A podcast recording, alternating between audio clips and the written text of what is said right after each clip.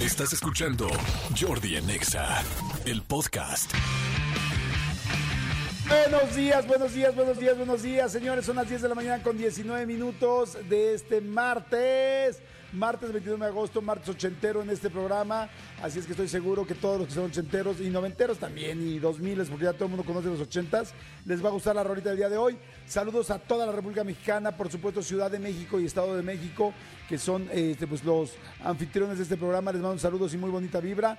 Y a toda la gente que nos escucha también en Estados Unidos, gracias, gracias, gracias. Háganse presentes, mándenos un WhatsApp al 5584 11 1407 55 84 11 1407 para que este bueno pues evidentemente sepamos cómo se llaman, qué están haciendo, dónde andan y este mucha gente ya nos conocemos. Hay gente que escribe muy constantemente todos los días al WhatsApp y también al Twitter del programa o al ex del programa y nos da mucho gusto, pero hay otros que lo hacen por primera vez y es padrísimo poderlos leer.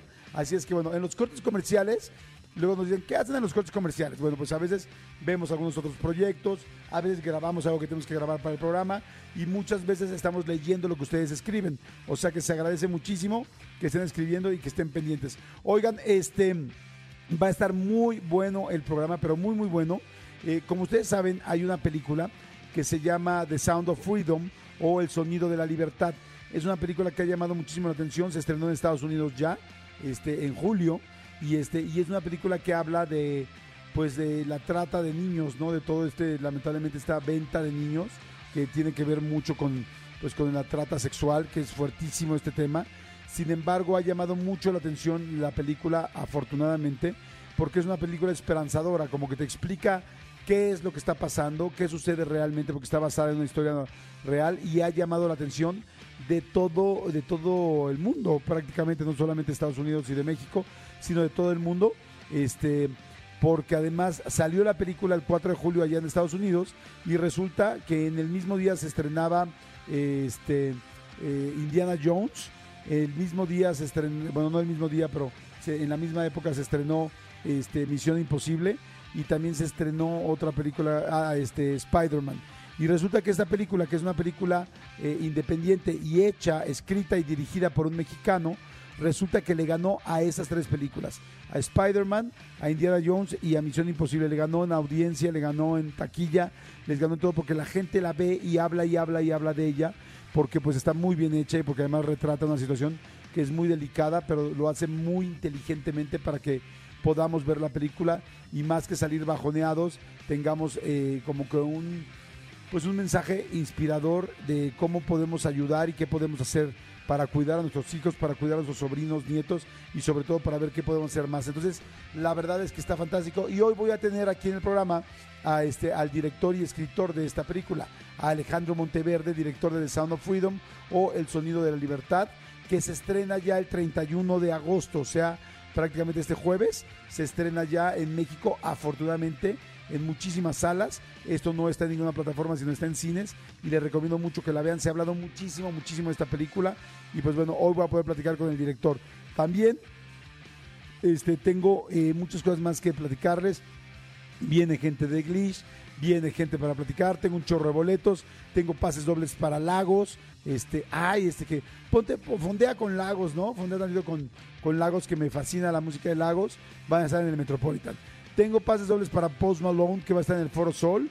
Que bueno, hay también la canción de Circle, me fascina. Bueno, hay muchas canciones de Post Malone que me encantan, pero Circle es mi favorita. Tengo pases dobles también para La Gusana Ciega, que ahí en La Gusana Ciega me gusta Celofán. ¿Qué tal? Todas las, todas tengo una canción favorita, ¿no? Este, y pases dobles para Fran, también este, el 8 de septiembre en el lunario del Auditorio, del Auditorio Nacional, que me gusta mucho. Prófugos, entonces ya vieron, en todas tengo una canción que me gusta y que me llama la atención. Jordi Enexa. Manolito Fernández, buenos días, amigo, a las 10.27 de la mañana, ¿cómo estás? Bien, amigo, bien contento de verte, saludarte, sí, 10.27 de la mañana en este, en este martes. Eh, confirmada la apocalipsis, sí hubo más tráfico hoy, por lo menos Sí. para mí sí hubo más tráfico hoy que ayer. también para mí.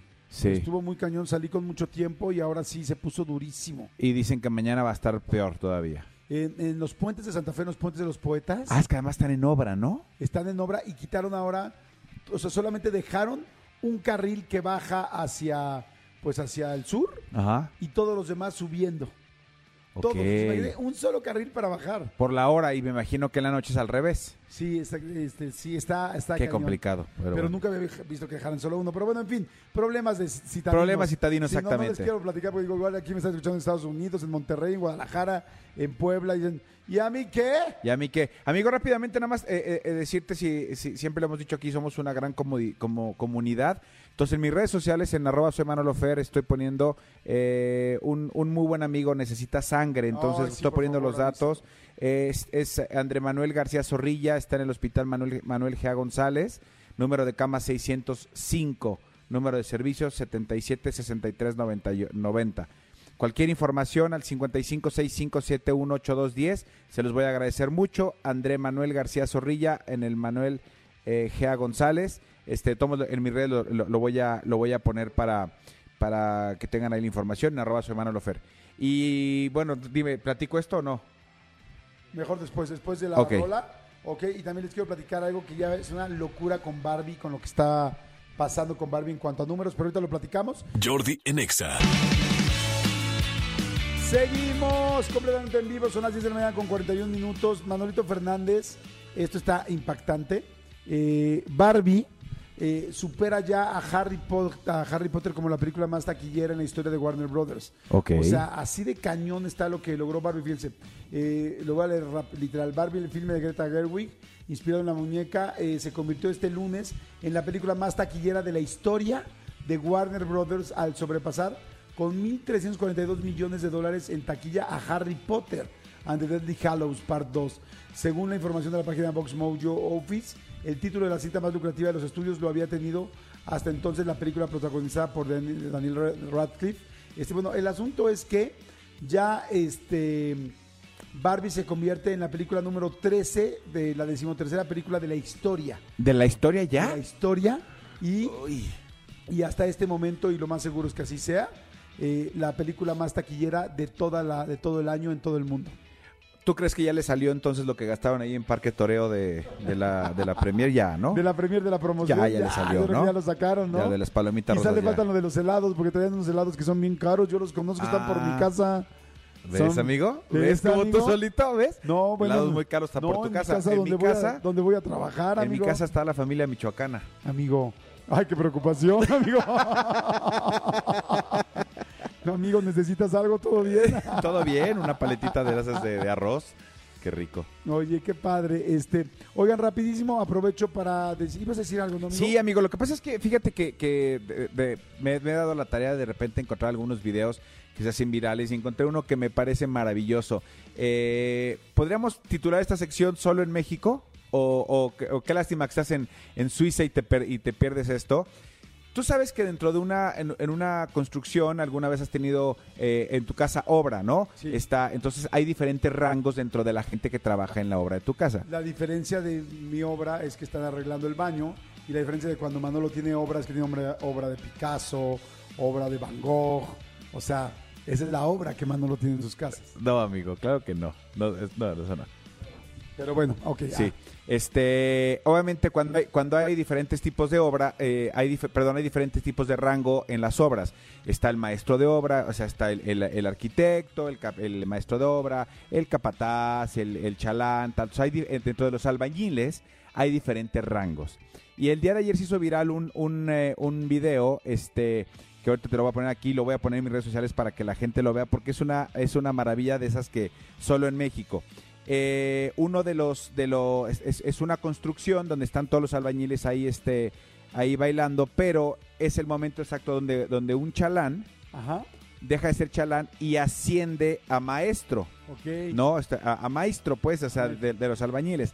Y entonces al Me chalán a Luke Skywalker y a Yoda cuando lo ascienden a maestro. lo venden lo, visten de lo visten como con, con bolsas de, de cemento y tal, como si fuera su vestido de 15 años y todos los albañiles junto con él Ay, qué padre. bailan su, su vals de 15 años y baila con todos. Eh, insisto, eh, eh, eh, por- ponme la cancioncita, me quedo, este, Tony. Es una Qué chulada. chido. Porque le- como que todos le entran a la convención, bailan con él Este, él obviamente se divierte, va bajando como las escaleras, como toda una quinceñera. Que las escaleras son unos pedacitos de madera de la obra. De tabique, exactamente. Pero fíjate cómo con sus compañeros de obra empieza, y todos son sus chambelanes, y todos está- los del fondo están bailando, literal, este, y, y lo pasan de mano en mano, y todo mundo baila con el quinceñero. No, está Baila increíble el video. Eh, ahorita lo, lo voy a subir a arroba soy Manolo Fer.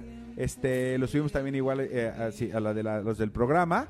Para que lo vean, es una chulada. Es una Está chulada. precioso el video. Lo voy a subir también en mis redes. Entonces, ah, en Manolo Fer y conmigo en Jordi Rosado en Instagram. Ahorita lo vamos a subir. Y también en todas las redes de EXA para que lo puedan ver.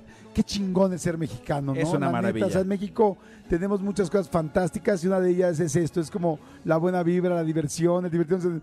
Yo me imagino a los que hacen obras en, Lo- en como decías tú, en Suiza o en Alemania con sus horarios, con tal. Aquí en México... Sí, ok, igual terminamos un poco más tarde la obra, pero cómo nos divertimos, Pero- Chihuahua. porque además hay una cosa muy cierta, ¿eh? hay una cosa muy cañona. ¿Estás de acuerdo que eh, eh, en cualquier lógica eh, de una, por ejemplo, una obra en construcción, los albañiles dirían, ¿qué pasó? No me arrimes, no quiero bailar contigo. Güey, cuando entramos todos a la convención no pasa nada. La cosa es echar relajo y pasarla bien. Sí, qué maravilla, viva México. Está chidísimo. Sí. Manolito Fernández, vamos a ir rápidamente a un este, ¿qué vamos? ¿Corte o qué vamos? A corte, sí. La gente sigue mandando muchísimos este, mensajes. Dice Jordi, hola Jordi, esa rola no es ochentera. Ay, ¿no será ochentera Lucha de Gigantes? Yo creo que sí, ¿no? Sí. es que fue la que... Este, ah, mira, me preguntaron de corte, apenas entraron al aire, ¿por qué? nos Es del están robando? 87, claro que es, Es del ochentera, 87, sí, mira, ya claro. viste que sí. Dice, ¿por qué entraron tarde? ¿Saben qué? Que entramos tarde al aire porque estábamos acabando otras este, grabaciones que estábamos haciendo. Entonces ya estábamos listísimos para entrar al aire, pero teníamos un invitado muy especial que no les puedo revelar todavía, que lo estábamos grabando, pero tenía que salir volando y tenía que irse. Entonces dijimos, bueno, pues entramos, aunque sea unos, unos 8 o 9 minutos más tarde, pero con tal de tener ese invitado que les vamos a tener en los próximos días. Entonces ya lo verán, ya lo verán. Es que hay mucha magia atrás de esto, ¿no, amigo Manolo? Pues digamos que, que hacemos circo, maroma y teatro. Y la verdad es que siempre lo hicimos al final, pero un aplauso grande tanto a Tony Montoya como a Cristian Álvarez, productores de este Sí, programa, porque de verdad lo que hacen es magia. Sí, está bien cañón, ahora no está nada fácil.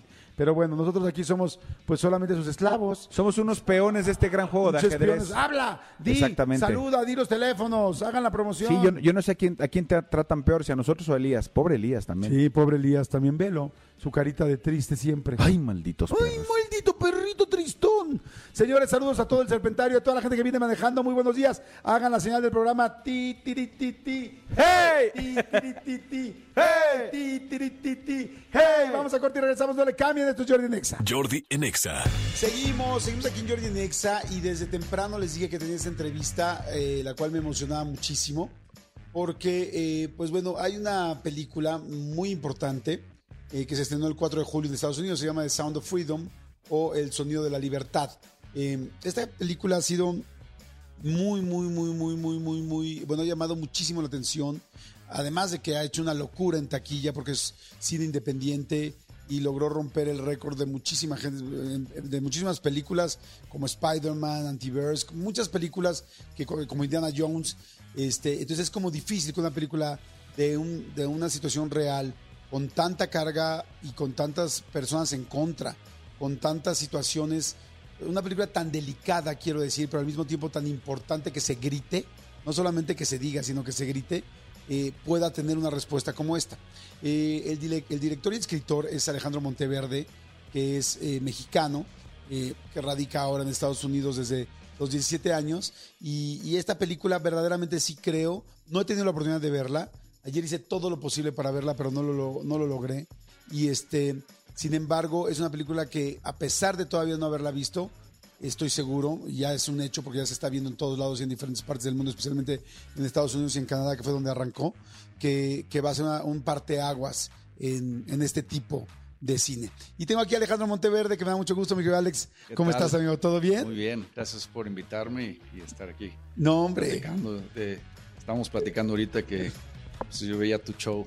De otros rollos. Desde que vivía aquí en, en- en México. ¿Vivías en Tamaulipas? Sí, en Ajá. Tampico, Tamaulipas. En Tampico. Y después cuando pues, te pega la nostalgia, cuando me fui a vivir a, Austin, Texas, Ajá. ahí también lo encontré, ¿no? Me dijiste que los sábados en la Sí, los sábados a las 12 de la noche era otro me rollo. ahí también. Ay, pues qué emoción me da.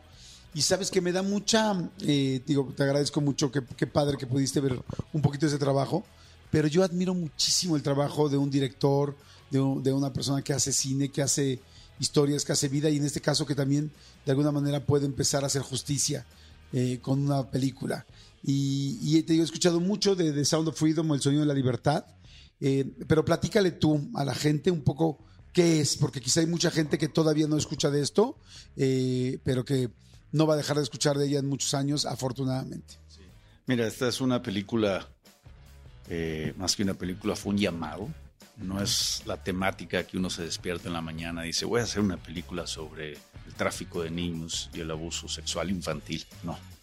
Eh, yo soy escritor y después soy director, porque el escribir es gratis, ¿no? Tú puedes escribir todo el día, dirigir una película, pues se requieren de, de muchos recursos, Claro. más que nada, mucho dinero, ¿no?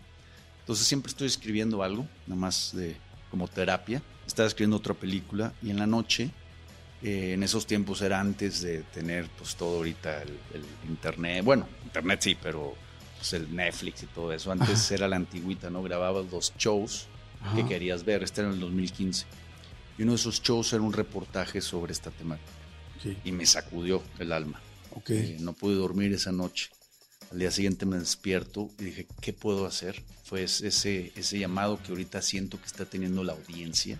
Es, ¿qué se puede hacer sobre esto? En mi caso, soy escritor, dije, pues voy a escribir una película sobre esto. Las posibilidades de que se, haya, que se vaya a hacer va a ser mu- muy difícil porque nadie la va a querer mercadear y quién la va a querer fondear. Pero empecé a escribir, empecé a escribir una ficción, 100% ficción, no esta película, una Ok. ficción sobre el tráfico. A los tres meses eh, me le acerco a, a- a Eduardo, el productor. Sí. Eh, a él le, le gustan mucho eh, proyectos que de cierta forma crean conciencia. Y le platico el proyecto y me dijo, síguele, yo me encargo de, de- de buscar los fondos. Le sigo y un día me habla y me dice, te quiero presentar a Tim Ballard. Tim Ballard es una ex agente de, federal que se dedicaba a los crímenes de niños. Cuando lo conozco me doy cuenta que su vida sobrepasaba la ficción que yo estaba escribiendo. Wow. Y así Sí. es como terminamos haciendo esta película. Porque la película está completamente basada en hechos reales Sí. y basada un poco en la experiencia de este agente. Sí, 100%.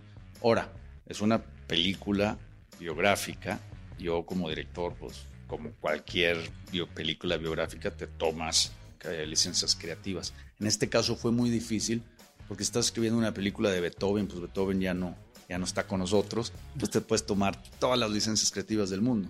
En este caso tenía a Tim Ballard leyendo cada hoja que escribía. Me decía, no, no, eso, eso no pasó así. Entonces tuvimos que negociar. Claro. Oye, mira, si tú- para contar tu vida en dos horas, pues sí necesito tomarme licencias creativas. Entonces yo me atrevo a decir que un 80% es exactamente como pasó y un 20% pues tienes que dramatizar eh, eh, y darle ficción a los elementos para explorar una verdad cruel. Claro. Pero es una película, es una odisea cinemática, pero es inspiradora. No es una película que te va a dejar ahí todo tranqueado. No, vas, sales del cine inspirado, con esperanza.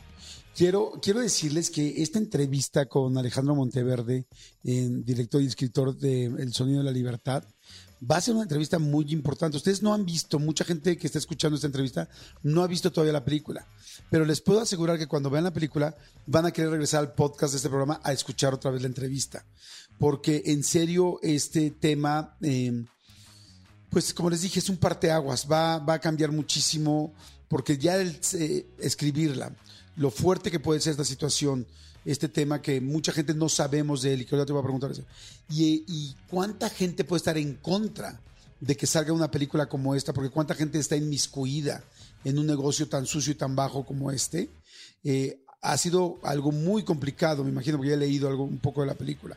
Entonces ahorita te voy a preguntar de eso. Antes de escuchar un audio que quiero poner, para poder seguir platicando contigo, mi querido Alex, quiero que me digas un poco, que nos retrates un poco, levemente, porque pues, queremos ver la película, qué pasa en el tráfico de niños, qué pasa en el tráfico de menores, qué es lo que sucede, qué es lo que hacen a grosso modo. O sea, qué es lo que hacen estas personas. Sí, esta película explora eh, la punta del iceberg. No, no me meto muy a fondo porque entre más exploras, más oscuro se vuelve. Entonces yo quería crear por medio de esta película una conversación sobre la temática, una conversación social para crear conciencia. Pero es, es horrible, es, una- es un terror. Entonces eh, yo quería explo- cómo explorar este terror de una forma que la audiencia lo pueda digerir. Es niños son traficados, en este caso en la película, para la venta y explotación sexual a nivel internacional. Eh, en la película lo que exploramos es este agente, para él poder salvar a estos niños, como los niños no son americanos, él no puede rescatarlos como agente federal americano. Él se dedicaba a arrestar pedrastras solamente, no a rescatar niños. Y en la película él decide re- renunciar a su trabajo Para ir más y irse allá. a Colombia. Fue su primer misión después de haber este, renunciado. renunciado. Ok. Este, eh, este esta lamentable situación es muy grande en todo el mundo. México, que tan dentro está, eh, los países, Estados Unidos, que tan dentro está en el tráfico de niños, son países en específico más subdesarrollados, más tercermundistas, o, o inclusive en los países que creemos que son primermundistas, hay este movimiento de tráfico de niños. Mira, lo- esta respuesta te la digo con toda honestidad. No soy un experto. Estos números y estas cifras las saco del internet. Así es como hice mi investigación y hablando mucho con, con Tim. Lo único que sí sé es que Estados Unidos es el consumidor principal del mundo de videos de explotación sexual infantil. Entonces, ahí es donde se consumen los videos, donde se ven toda esta Claro. pornografía. Eh, en dónde se hace Eh, es donde pues es, ya es cada país y en, en- los niños son más vulnerables, tienen más, este, menos protección. Eh, por ejemplo, eh, tú vienes a México o a Colombia, o que ya es casi normal ir manejando en el coche y que se te acerque un niño de 6, 7 años a venderte chicles. Eso no, no, no debería de ser normal. Claro. Eso yo creo que como comunidad internacional, así como cuidamos las ballenas y los árboles, deberíamos de cuidar a los niños a nivel internacional. Si un niño está en la calle, mírate qué tan vulnerable eso es. Si en Estados Unidos que se los protegen, ve lo que le pasan a los niños, el abuso que pasa a ese nivel. Pero mírate los niños que están en la calle vendiendo chicles. Yo creo que eso, eso también la película eh, nos hace crear ese diálogo porque es el abuso de los niños no nada más es sexual, también es psicológico, más ahora con todo lo que está pasando. Entonces, de cierta forma, esta película no da respuestas, es propone una temática para abrir una conversación. Pero más que nada, quiero recordarles a todos que sigue siendo una película que se va a disfrutar. Eso, eso Sí, fue lo más difícil. Sí, o sea, entiendo eso. Es como no, no piensen que una, es una película donde vas a salir tristísimo, bajoneado, llorando, sino que más bien esperanzado de ver qué podemos hacer. Creo que los que somos papás, tíos, abuelos, tal, muy pendientes de nuestros hijos, muy pendientes de los demás. Ahorita que dijiste lo de los niños en las esquinas pidiendo, ¿cuántas veces he visto yo niños pidiendo? O ahorita mismo, vine en el coche con un tráfico infernal y había niños pidiendo. La pregunta es, ¿qué más hacen esos niños en la tarde, en la noche? ¿Cuántos niños hay que no piden dinero, sino que lo ganan de otra manera? Eh, yo me acuerdo que en algún momento yo escribí un libro para padres eh, de adolescentes y me tuve que meter eh, a la Deep Web para poder entender un poco qué era de lo que les estaba hablando. Y no aguanté ni cuatro minutos eh, de cosas que empecé a ver que había en la Deep Web, que son cosas tremendas y efectivamente una de ellas fue con una imagen de un niño y ni siquiera la pude ver. O sea, inmediatamente tuve que apagarla porque no pude. Ahora imagínense si ese niño fuera un conocido tuyo. Ahora imagínate si ese niño fuera tu hijo. Hay una escena en, la, en el tráiler de la película, de, estamos hablando del Sonido de la Libertad de Sound of Freedom, donde se ve una cama vacía y dice, imagínate que está tu cama vacía, la cama de tu hijo vacía. ¿Y dónde está? ¿Y qué está haciendo? ¿Y qué está pasando? Eh, ha, empezado, ha empezado a haber ya muchísimas reacciones por parte de Estados Unidos y de Canadá, que es donde se estrenó ya la película. Y una de ellas fue de mi amiga Marta Higareda, que yo escuché su audio en el momento que terminó de ver la película. Quizá tú no la viste, pero quiero ponerlo para que ustedes midan un poco lo importante que es el mensaje de esta película. Escuchen este audio que subió en algún momento, hace un par de semanas o tres semanas, eh, Marta Gareda a sus redes, acabando de ver la película El sueño de la libertad, The Sound of Freedom. Escúchenla, por favor. He salido del cine y acabo de ver una película que se llama The Sound of Freedom. Estoy muy conmovida porque la película habla del tráfico de niños.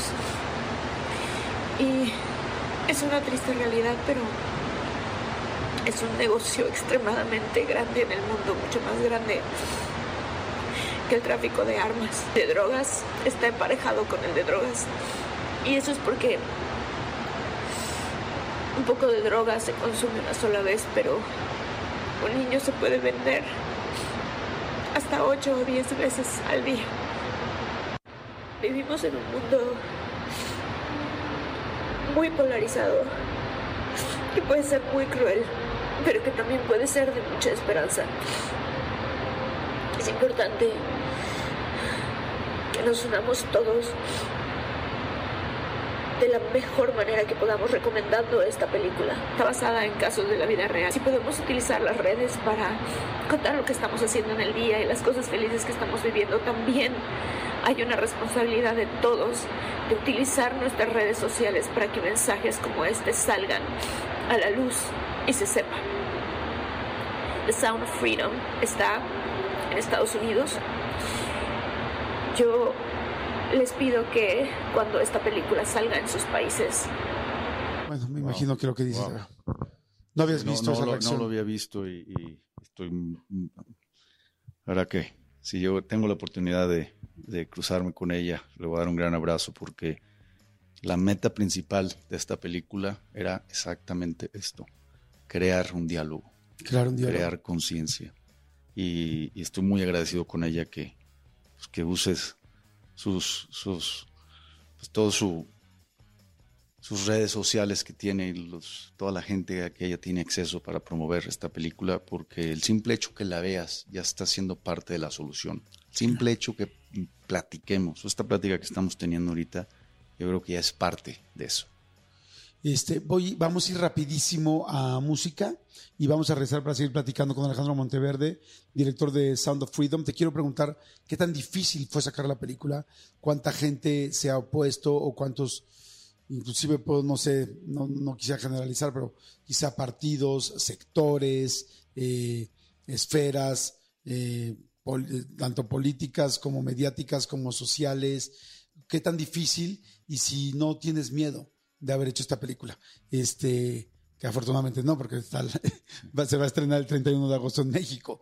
Entonces eso me encanta, pero me hace respetarte más, no solamente como director y como escritor, sino como ser humano, porque sí creo que nos debemos de unir, como dice Marta, para ayudarnos. Es que voy rápido a música y regreso. Jordi Enexa.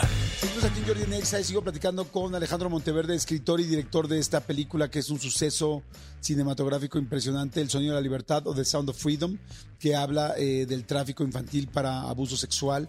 Está fuertísima. Algo que creo que es importante decir, que ya he escuchado varias veces, es que la película es muy respetuosa también con las imágenes, que es muy cuidadosa para que termines con una imagen con, con, ganas realmente de ayudar, de comentar, de decir y de, pero no es perturbadora ni es algo que te vaya a salir muy, este, pues sí, perturbado de esa situación. ¿Es así? Sí, 100%. Eh, cuidamos esa línea con mucho cuidado.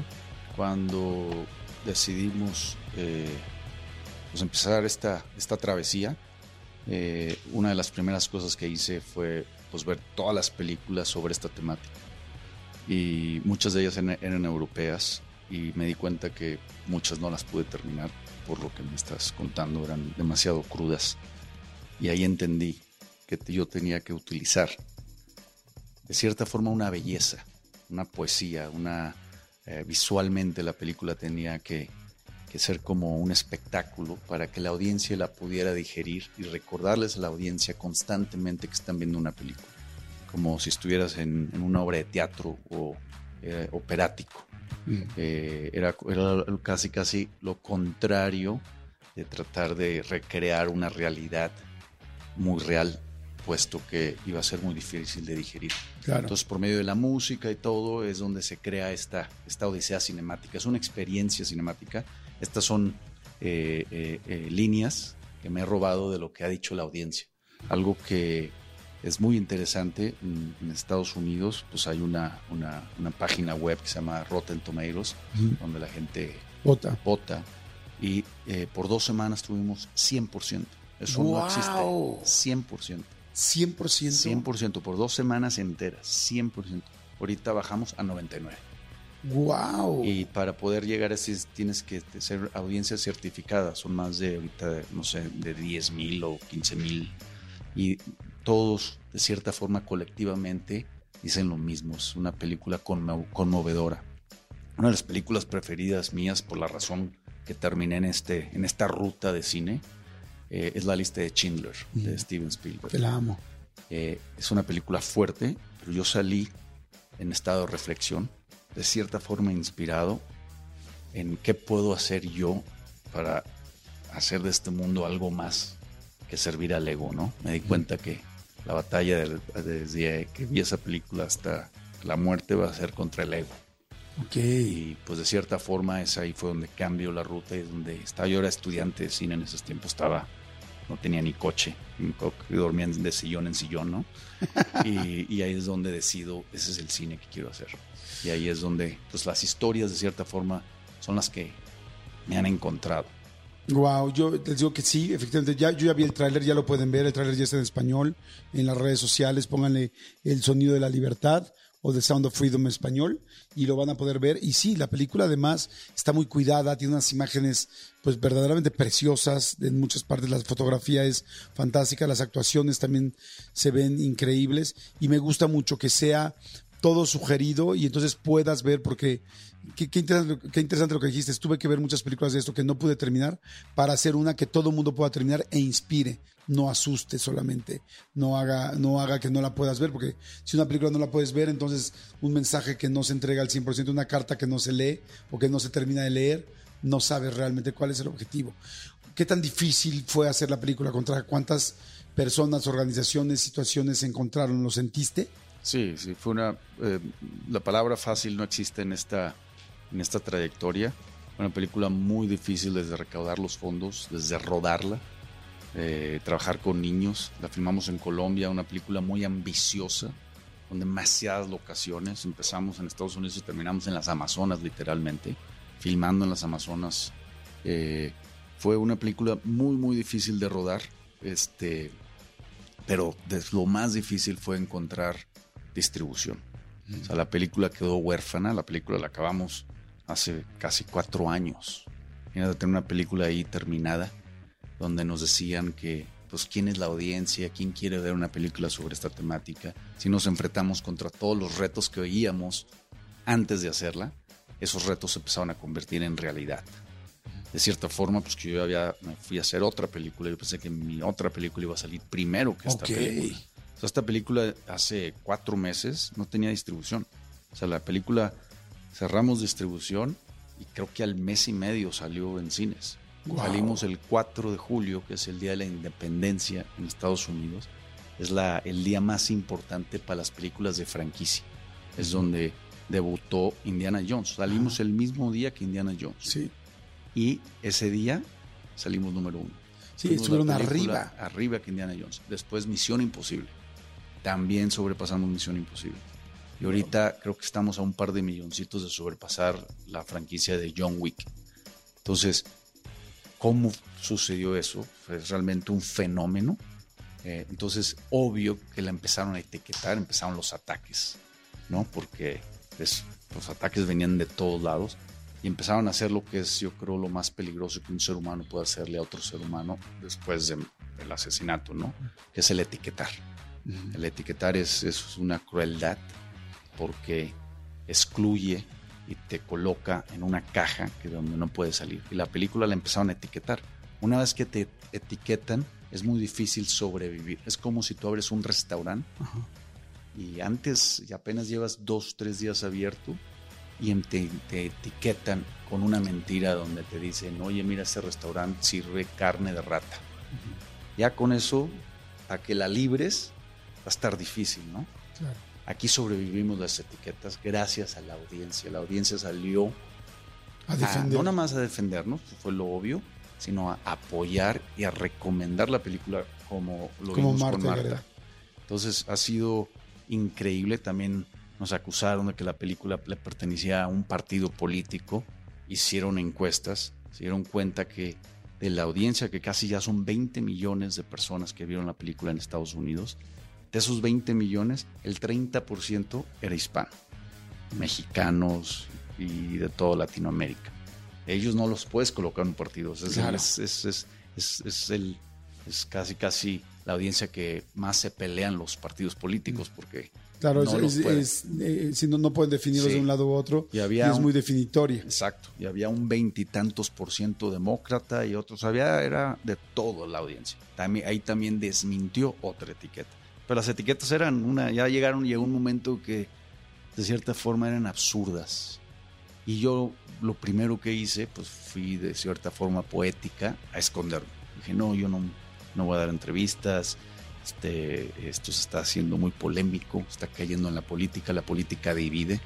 A mí me gusta hacer arte que crea conversaciones. Esa fue mi intención, crear una conversación social. Cuando empiezo a ver toda esta división política, pues corro. Y después de dos, tres semanas, empiezo a tener llamadas del mismo equipo de producción que trabajó en la película. Ajá. Oye, Alejandro, este, sal ahí a aclarar las cosas, ¿no? Esto- Estos, estos ataques pues nos están afectando también a nosotros como artistas, ¿no? Y es donde hace un par de semanas empiezo a, a salir a, a dar un par de entrevistas, a, pues, a decir, pues realmente la motivación, desde Claro. el lugar de atacar cuál es la motivación de esta película, que era muy sencilla. Yo no conozco a nadie que esté a favor de la trata y el tráfico y el abuso de niños. A nadie. Al- por A lo menos públicamente. A excepción de los que lo hacen, ¿no? Ajá. Pero públicamente están en contra. Claro. Entonces yo pensé que esta película iba a unir, no a dividir. Entonces eh, seguimos en la batalla Sí. y sigue, sigue, sí, sí, sí ha logrado una unión. Qué fuerte, porque ahí te das cuenta cuánta gente podría estar metida. ¿Te dio miedo hacerla? ¿Tuviste alguna, en algún momento, este, alguna advertencia, alguna eh, amenaza? Pues mira, tener miedo es parte de la experiencia del ser humano. Los miedos se tienen diarios, ¿no? Y ahí tuve, obvio que sí tuve todo tipo de miedos, también miedos de hacer una película que nadie viera, porque eso puede terminar tu carrera. O sea, al meterte a una temática que no es comercial, también te estás arriesgando a poner en riesgo tu carrera, ¿no? O sea, Claro. Es como sacas como cantante un disco y nadie lo compra, pues hasta ahí llegaste. Igual en el cine, ¿no? Eh, hacer una película de este tipo, que estuvo guardada tanto tiempo, pues sí afecta tu carrera en muchos aspectos. Y pues por el otro lado, pues sí, sí, sí, sí, sí entra todo tipo de miedo, pero el llamado y la convicción era más fuerte que esos miedos. Wow, pues la verdad, felicidades, Alejandro Monteverde. Lo vuelvo a repetir por toda la gente que se está uniendo. eh, escritor y director del Sonido de la Libertad, de esta película que está siendo una locura en Estados Unidos y Canadá y que, bueno, ahora va a lanzarse el 31 de agosto. Se estrena aquí en México, en cines, creo que más de mil salas, ¿no? Más de mil salas en todo México, lo cual me parece fantástico. Si ya rompió todos estos récords en Estados Unidos, que es, pues, como que especialmente el lugar principal para estas películas palomeras y películas pues como de este de sagas y pues como Misión Imposible o como John Wick que estabas platicando o como Indiana Jones. Es más te fuiste contra tres sagas de las más importantes de la historia de Hollywood y este y afortunadamente le ha ido tan bien que inclusive está arriba de ella. ¿crees que podría ser una película que esté nominada? porque escucho muchísimo hemos escuchado muchísimo de ella. Quién sabe este para para ser nominado es igual es igual que tienes que hacer campaña y yo creo que la película se, se ha enfocado más en En hacer conciencia. exacto para mí estar aquí en México es muy importante Eh, yo le pido a la audiencia que es muy importante que nos vayan a apoyar la primera semana sí porque también aquí en México estamos compitiendo contra esas franquicias. O sea, las franquicias estamos contra películas enormes también aquí. Y la primera semana es la que más vale porque, una, es cuando la gente la ve y empieza a divulgar, o sea, a correr de voz en voz, de que a promover la película. Ellos son nuestros espectaculares. Entonces es muy importante que la primera semana nos apoyen eh, para poder eh, tener eh, éxito de taquilla aquí y poder seguir creciendo en otros países. Claro. Si nos va bien en México, pues otros países empiezan a pedirnos. Creo que salimos en México y en toda Latinoamérica, en un par de países en Europa, pero este país es el más importante para nosotros, puesto productor y director somos mexicanos, entonces es, es importante tener ese apoyo. Pues estoy seguro que lo vamos a tener, ¿eh? Eh, que yo ya me subí porque me, me subo a un, a un mensaje como estos. Estoy seguro que lo vamos a tener porque, pues mira, fíjense nada más la reacción, por ejemplo, de Marta Gareda, que Marta Gareda no tiene, no tiene hijos. Este, ahora imagínense la gente que tenemos hijos, sobrinos, nietos, eh, todo esto, bueno, tiene sobrinos. Y, y hay algo muy importante que creo yo, siempre hemos sabido esta frase, información es poder y entre tú más sepas, más puedes cuidar las situaciones, a tu familia, a tus seres queridos y a otras personas y otros niños y hacer más. ¿Cuánta gente hay, como dices tú, lo cual está bien, está perfecto, eh, preocupados por la naturaleza, por el medio ambiente, por el calentamiento global, por los perros? Aquí en México hay una cantidad de gente preocupada por salvar a los, a los animales que están en calle, lo cual me parece perfecto. Como decíamos, ¿no? Las especies marinas, tal. Todo está bien pero nuestra propia especie está en peligro. Y nosotros mismos no nos estamos dando cuenta. Entonces, entre más información tengas, si tienes un documento que te puede explicar qué está pasando, que te puede prevenir, que te puede inspirar y que te puede ayudar a que puedas hacer algo por esta causa, eh, todo el mundo decimos quiero hacer algo por mi país. Quiero, o sea, si, si preguntáramos cuál es tu objetivo de la vida, la mayoría de la gente contestaría dos cosas, creo yo. Uno, ser feliz, que esa es la número uno de todo el mundo. Y la segunda, poder ayudar, poder dejar huella. Este, pues esto es poder dejar huella.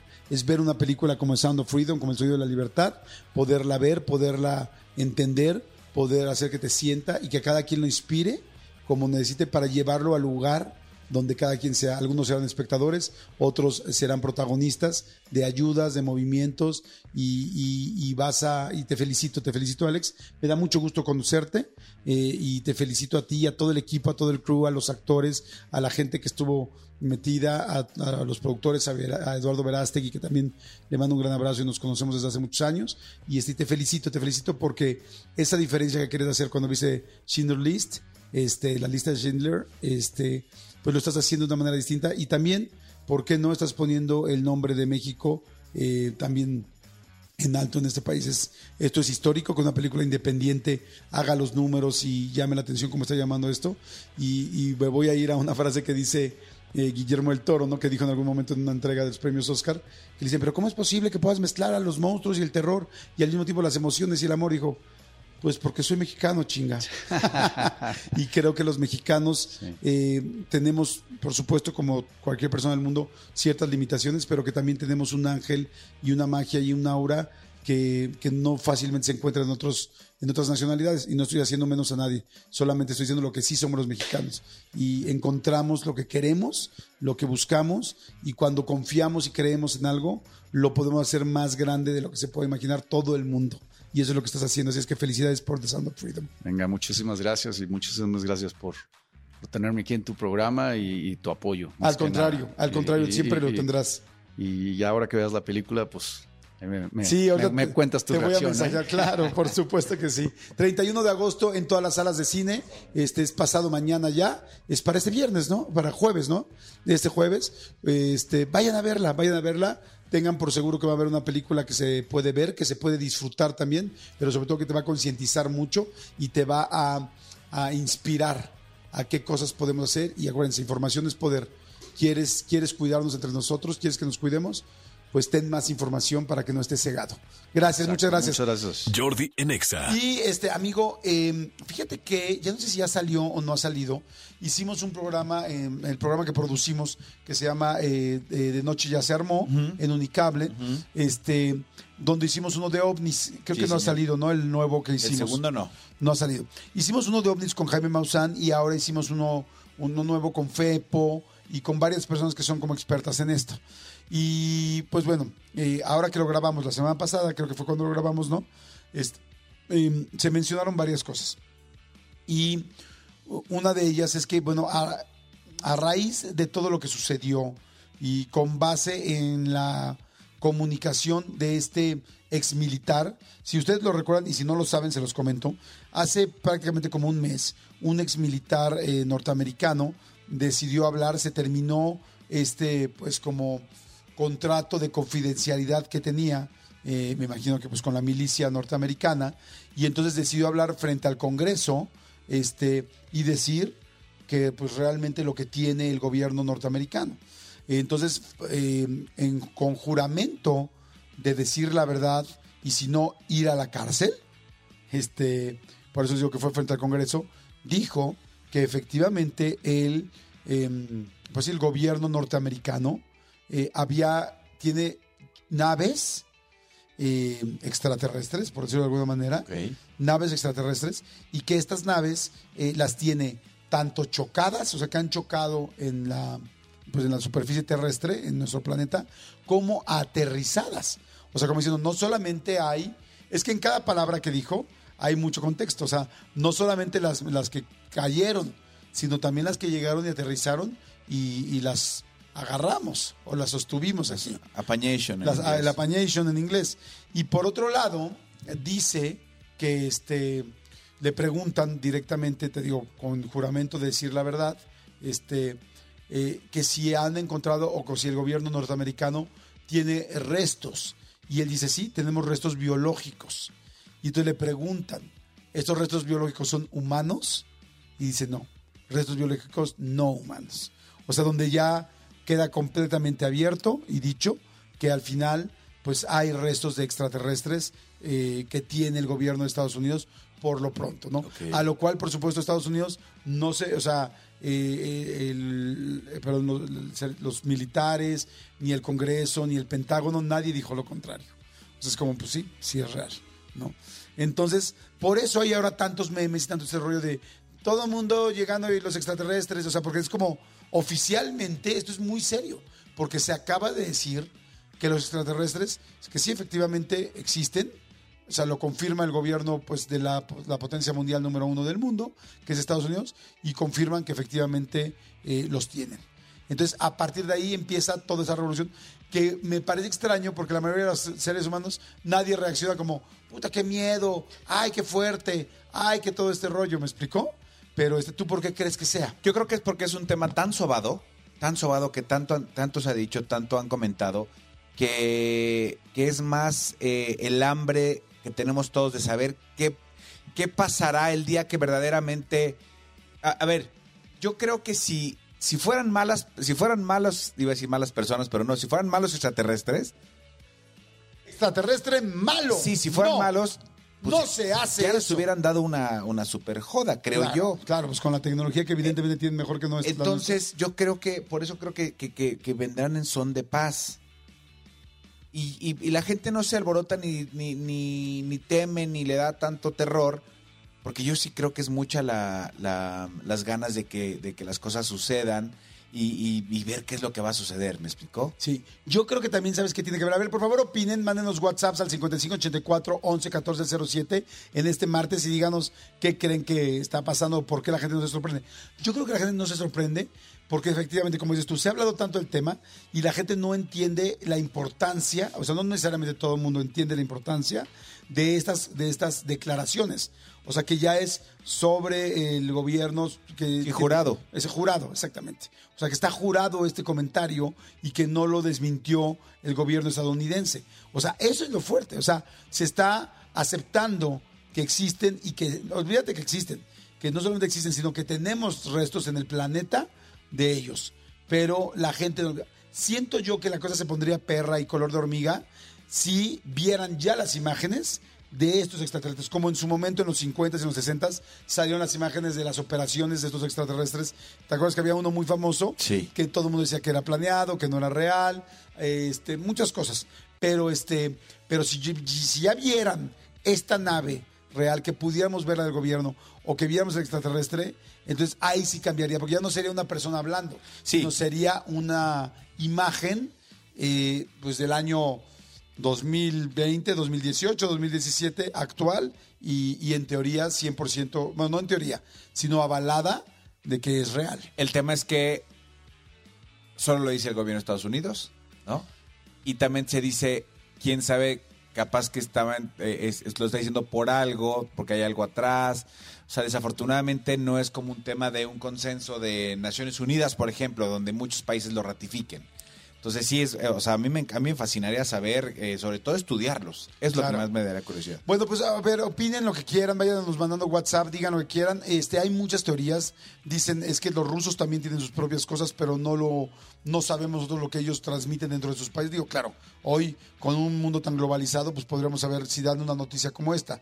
¿Por qué dicen por qué Estados Unidos sí lo saca y no lo saca China o, o- o Rusia?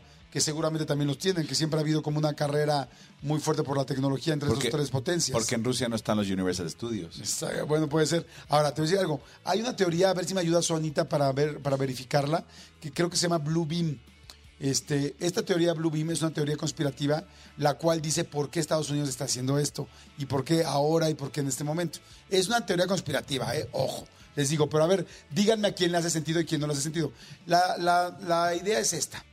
Dicen, nos están haciendo pensar eh, dicen, la única manera de dominar el mundo es poner a todo, es hacer un enemigo común para todos. ¿Qué fue un enemigo común para todos últimamente? La pandemia, ¿no? El, este, el virus. El coronavirus. El coronavirus fue una, un- algo donde todo el mundo no sabía qué hacer. Y entonces los países se toman de eso para poder tomar decisiones y poder ser, seguir siendo líderes del mundo. Entonces lo que dicen es que ahora Estados Unidos está empezando a filtrar y a sacar y a sacar y a sacar más cosas que sí evidentemente tiene y que sí tiene el asunto de todos los extraterrestres. ¿Para qué? Para hacernos pensar que ellos son los que tienen todo el control. Para que posteriormente, cuando dicen que se está pensando en que haya un poco un caos y un miedo de, ahora sí, cabrón, aquí está las fotos, aquí están los videos, aquí está todo, y que todo el mundo se ponga como loco, y entonces sea Estados Unidos el que diga, a ver, aquí yo soy el que cose las, el que cuece las carnitas. O sea, yo soy aquí el que, Qué el que dice, suena eso. Sí, qué bonito, y lo acabo Sí. de, me salió del Sí, alma, sí, sí. amigo, no, no, Sí, no, más porque las carnes no van- no van cocidas, pero- ¿Sabes por qué me paré? ¿Por Porque qué? mi teléfono, mi reloj me dijo, ya párate, llevas mucho tiempo sentado. No digas ya párate. Ah, no, ya párate, aquí no se dice, perdón, no, no, perdón, perdón. No, no, no, bueno, perdón. Fueron las 40 cosas principales que me mandó mi teléfono. ¡No! no, no, no, no, no, no. Qué raro porque mi reloj dice Jesse Nexa, no dice ya párate. Claro. Ah, ok, ok, ok, ok. Bueno, perdón, sentí que era la mejor cosa que les podía decir hoy. Ah, eso sí, muy bien, sí, ¿no? Sí, sí. Sí, y fíjate, ahorita que se acercó este a- aquí la compañera, dije, mira, es la que buena. Es la Dije, que qué buena, está. Ay. Oigan, dicen, mira, el proyecto de Blue Beam, también conocido como Proyecto de Iluminación Divina, es una teoría conspirativa creada por el periodista Serge Monsat, también ensayista y teórico canadiense. Este afirmó que estos eventos donde se visualizan supuestos ovnis en el cielo son producciones con hologramas tal y que la gente va haciendo para que puedan tener- generar terror este, y miedo. Aquí más bien el asunto es como, como ya están diciendo que es real y ya es cierto, y yo la verdad yo sí creo que claro que tienen algo, porque yo sí creo en los extraterrestres, obviamente.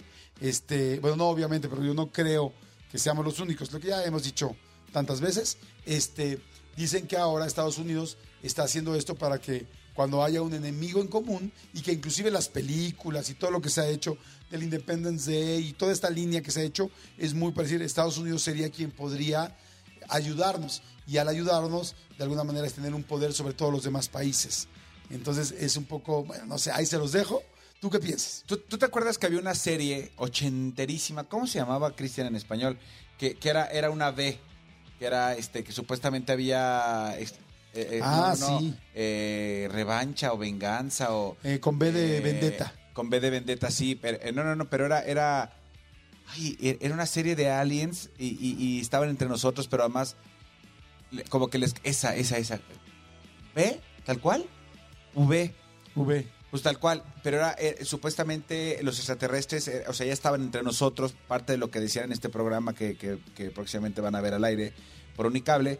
Y, y me acuerdo ahí que cómo lo- eh, a la gente que cuando sabían que eran extraterrestres los cortaban, los abrían y de ahí salía el extraterrestre. O sea, sí, sí, era una cosa rarísima y esto es de los ochentas.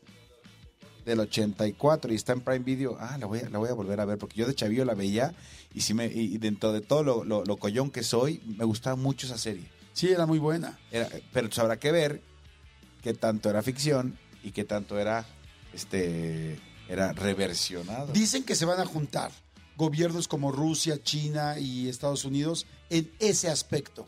Y que en ese aspecto van a tratar de dominar al mundo y que van a ser las potencias que van a dominar a todo en base a un miedo como esos que, que es real. Ok. O sea, no sé si sea cierto o no, pero sí es muy extraño, a mí me parece muy extraño, que casualmente en estos últimos dos años Estados Unidos ha liberado tanta información. O sea, ¿te acuerdas que hace un año liberaron todas las, estas grabaciones y audios este, de, los, de los aviones y de, de los aviones de la, mm, este, ¿De la Fuerza Aérea? de la Fuerza Aérea Norteamericana, diciendo sí, estos audios son reales. Ya también aceptaron que han tenido varios, no sé cuántos contactos, más de 100 contactos de objetos voladores que no estaban registrados. Ya dijeron, ya dijeron también de que hay dos, hubo dos ocasiones que alrededor de un avión tenían ocho eh, pues, naves alrededor de que no se veían y que están marcadas en todos los este Radares. en todos los radares y en todos sus instrumentos. Dicen, a ver, o sea, estamos siendo escoltados por ocho diferentes, este, bueno, por ocho iguales eh, naves alrededor de los que no se ven, pero están aquí al lado. O sea, y bueno, y en el programa este que grabamos, que ya lo podrán ver próximamente en Unicable, eh, dijeron que eh, yo, yo les pregunté a los expertos, si hubiera un contacto extraterrestre, si vienen, porque les pregunté, ¿vienen para bien, vienen para mal? Decían, pues evidentemente para bien. O sea, si vinieran para mal ya nos hubieran destruido, ya nos hubieran atacado, no hay un solo reporte de un ataque extraterrestre. Hay reportes de gente abducida, reportes de gente que se la llevan, ¿qué tal? Y yo les pregunté, ¿cuál sería la película más real que ustedes, todos los expertos, teníamos a ocho expertos ahí, tú lo recuerdas? Este, ¿Cuál sería la película más real? Y dijeron Contact, esta película de Jodie Foster, eh, pues que no es de los 80, es de los 2000, es del- porque la chequé es del 97, creo. Y la vi ayer o antier para poder checar y está bien interesante, pero bien, bien, bien interesante Contact. Eh, Está en Apple y es del 97. La voy a Este, buscar. véanla, véanla. Está bien linda, bien interesante de cómo podría ser, inclusive, o sea, cómo podría ser si una persona se va realmente y contacta a los extraterrestres y es abducido o contactado o mandado o enviado. Esta película, mira, no se las vendo porque igual y, aunque lleva muchos años, igual no saben cómo va la historia, pero me pareció muy real y muy eh, interesante y más que cobra mucho sentido ahorita con lo que está pasando en Estados Unidos en cuanto a los ovnis. Ahora, en México han, han aterrizado y ha habido muchísimos avistamientos. El asunto es que en México, con trabajo, estamos preocupados por las coladeras que sale agua cuando llueve. O sea, es como digo, ¿tú crees que van a tener un presupuesto para el movimiento, para el efecto ovni? Pues, evidentemente no. Estados Unidos sí lo tiene. O sea, y Canadá, eh, perdón, y Canadá y otros países, y Rusia, Y además, y, China. como dices, probablemente le conviene. Y, y probablemente le conviene. No sé, ahí se los dejo. ¿Qué opinan? Manden WhatsApp. Jordi en Exa. Y señores, es momento del mismísimo expediente X Manolito Fernández y eso me gusta y ya lo estoy escuchando y me gusta que empiece. Expedientes X. Porque hasta los temas más irrelevantes merecen ser comentados. Jordi Rosado en Exa. Ay, amigo, ya estás en tono Amigo. completo, estás en todo completo de expediente De X. expediente, exactamente. Amigo, te quiero contar este expediente que sucedió en China. En China, En mira, me China. hablando. hacía mucho que no, que no hacíamos este expedientes de China. Cuando durante muchos años en esta sección China fue nuestro principal proveedor de Sí. expedientes. De repente como que pararon, no, No sé si ya no estamos buscando en el mismo portal. Sí, o a lo mejor, a lo mejor eh, dejaron de estar chinando. Exactamente, ya no Dejaron están de- chinando. No, me estén chinando. Chinando. Exactamente. Oye, pero hace rato estaba hablando de, de Cinépolis, de Japón. Y ahora estamos hablando de este. Y ahora estamos hablando de China. O sea que Exacto. estamos en Oriente full. Estamos a, a todo en Oriente. Fíjate, amigo, que sucedió eh, en, en China, como te, como te decía. eh, de repente las cámaras de, ya sabes que, que en estos países pues eh, todo está eh, grabado, hay millones de cámaras, hay muchas, eh, mucha seguridad, todo. Y de repente se hizo viral una unas imágenes donde un niño de 10 años está en una comisaría de policía Ajá. sentado, este, eh, pues más que llorando, como muy, como muy, este, consternado, Ajá. esa es la palabra, como muy consternado, y un grupo de policías lo están como tratando de, tran- de tranquilizar o hablar con él.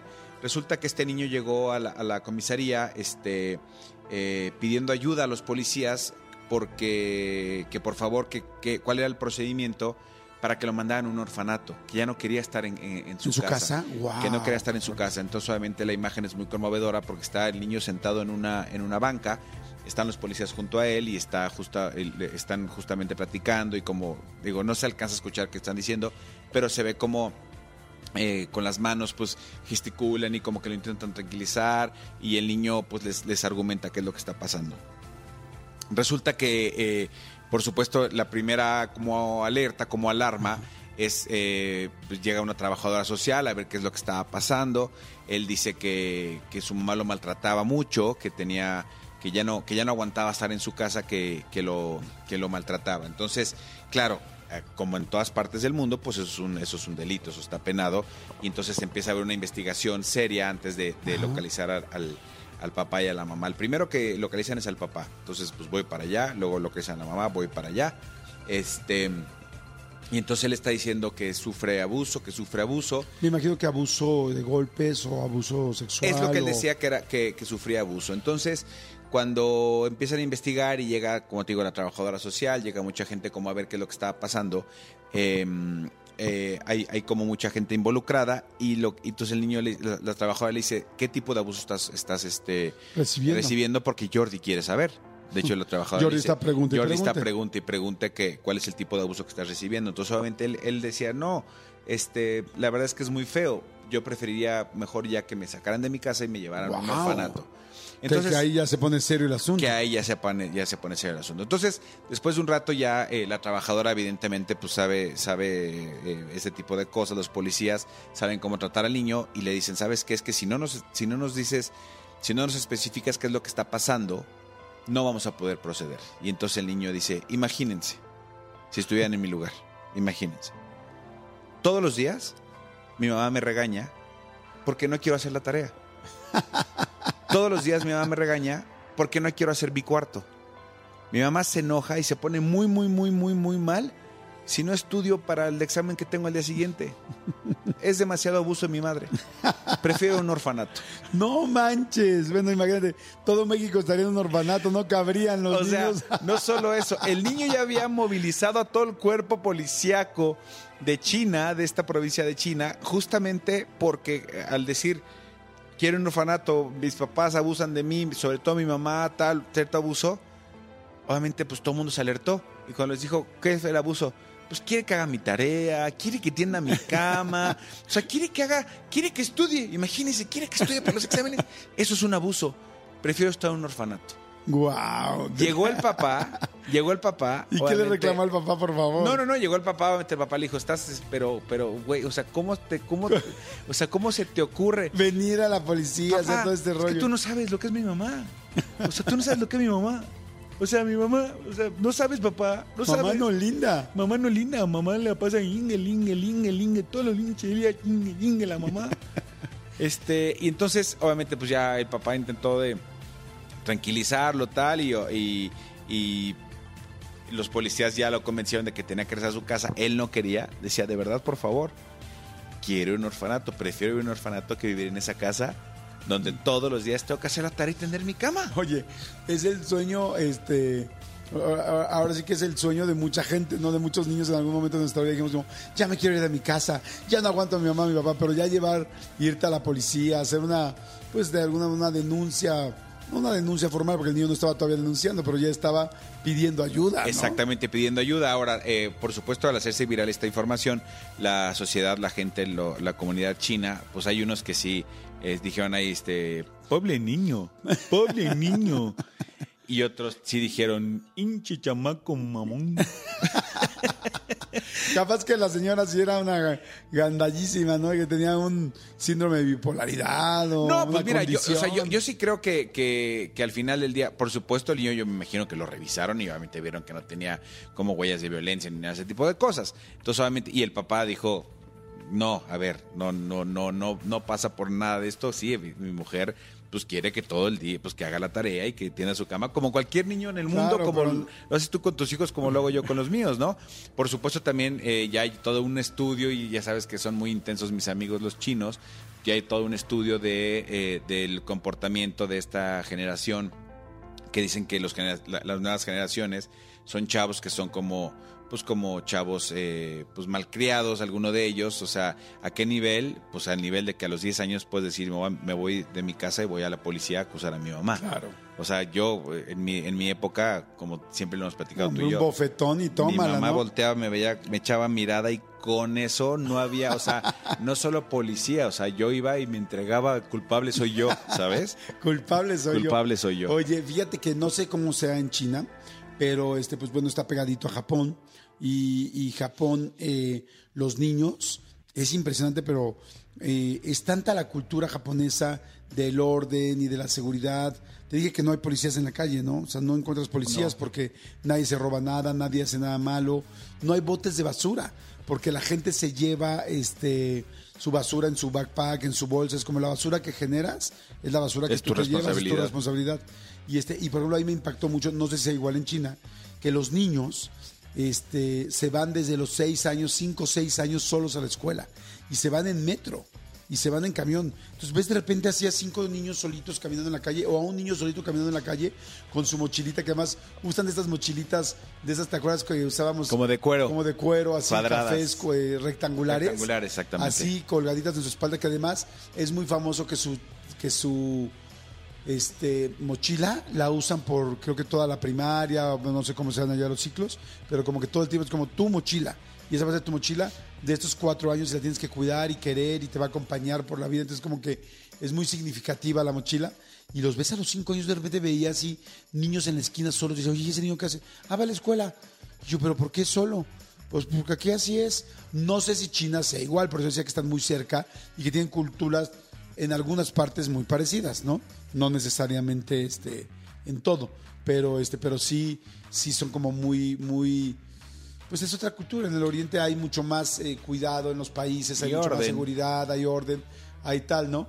Es capaz que el niño sí dijo, oye, no, no, no, es como yo tengo que hacer mis, mis cosas, mis cosas propias, no necesito que nadie me esté chingando, no, no sé, no sé qué le habrá pasado al niño. Yo a mi ritmo, ¿no? Yo a mi Como que el niño dijo así, a, a ver, de- en, en, en Estados Unidos, en algunos vecindarios, neighborhoods, para que tú entiendas, este, ta- también lo hacen. A mí me pasa que mis sobrinos, o sea, mi sobrino tiene 7, uno y el otro tiene 5.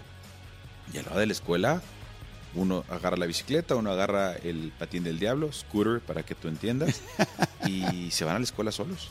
Y no pasa absolutamente nada. Amigo, no entendí nada más que lo que me explicaste en español, porque eh, tú porque tienes familia en Estados Unidos, Sí. pero a ver, ojo, la familia de Manolo de Estados Unidos vive en, en Woodlands y viven en estos residenciales de millonarios en Estados Unidos. O sea, la mía, la mía pasó de mojada. O sea, mi, mi gente, mi familia, nos pasamos dinero por La Western tuya Union. pasó de rosado, no de mojado. Nosotros estamos con Banco Azteca y con Banco Azteca nos mandamos dinero. Amigo, es muy diferente tu familia de Estados Unidos que la mía. Amigo, La mía, la mía es, la, es la familia normal. O sea, la familia que vemos, que sentimos, que, que pues, la mayoría tenemos. No te burles. No- Sabes que viven en Woodlands porque son los jardineros. Amigo. Trabajan ahí en el jardín. Amigo, ser jardinero de Woodland ya es un billetote. No lo son. O sea, de entrada no lo son, se los digo, no lo son. Tienen unas residencias impactantes. No, no es cierto. Casas dirás. Casas, dirás. Oigan, señores, estuvo bueno el expediente, Ahí amigo. está el expediente. El niño, el niño chillón mamila, que nos salió chino, chino, chillón, chido, chillón y chingativo. Las tres ches, las, tre- las tres ches, chino, chi- chillón y chingativo. Buena, este, buen, bueno expediente, buen expediente, amigo. Oigan, no se pierdan hoy el Hotel VIP a las 8 de la noche en Canal 5. Se está poniendo cada vez mejor. Está muy bueno el reality. Estén pendientes para que lo estén Hoy hay eliminación. Hoy hay Hoy eliminación. se va alguien. Hoy se va alguien. Ya, Hoy martes. Ya, está eh, Cristian Estrada está en la H. Y falta una persona más que se va a la H, que es el duelo de eliminación. Y La hoy- semana pasada se fue Mariana Ávila para que Mariana Ávila fue la, vamos. semana pasada y hoy él o la eliminada estarán en el programa completamente en vivo. Este 8 de la noche por Canal 5. Perfecto, bueno, pues no se lo pierdan y gracias a toda la gente que ha estado viendo en YouTube, este, en mi canal de YouTube, la entrevista que hicimos. Hicimos una entrevista con los niños de las telenovelas, de las telenovelas de Atrévete a Soñar, Cómplices al Rescate, Amigos por Siempre, Serafín, este, El Diario de Daniela, en fin, todas esas novelas. Está buenísima, está bien interesante y está el chisme real de qué pasó, qué sucedía, cómo se llevaban, qué pasaba en medio. O sea, está muy bueno, muy, muy, muy bueno Véanla, por favor. En YouTube, váyanse a mi canal de YouTube, Jordi Rosado. Así le ponen, ahí nada más pueden suscribirse, le pican en suscribirse y con eso están del otro lado. Así es que este, o nada más ponen la entrevista que es la más reciente y así pueden seguir escuchando porque luego me dicen, es que te queremos seguir oyendo, es que queremos seguir oyendo a Manolo, es que queremos seguir escuchando contenido. Bueno, pues con mucho gusto lo pueden seguir haciendo esa vía. Así es que bueno, este, que tengan un excelente, excelente martes. Acuérdense que siempre se los digo, el martes es como para meterle todas las ganas del mundo porque es como el día que cimenta realmente la semana. Lo que no estás sembrando el martes, no lo cosechas el viernes. Así es que échenle ganas. Gracias, Manolito. Al contrario, esta mañana, muchísimas gracias. Arroba soy Manolo Fer, mis redes sociales. Ahí los espero. Cristian y mi querido Antonio Montoya, productores de este programa, gracias por siempre estar pendientes. Y a todos los demás, muchas gracias. Nos escuchamos mañana. Pásenla bien. Bye. Escúchanos en vivo de lunes a viernes a las 10 de la mañana en XFM 104.9. ¡Moronga, sí!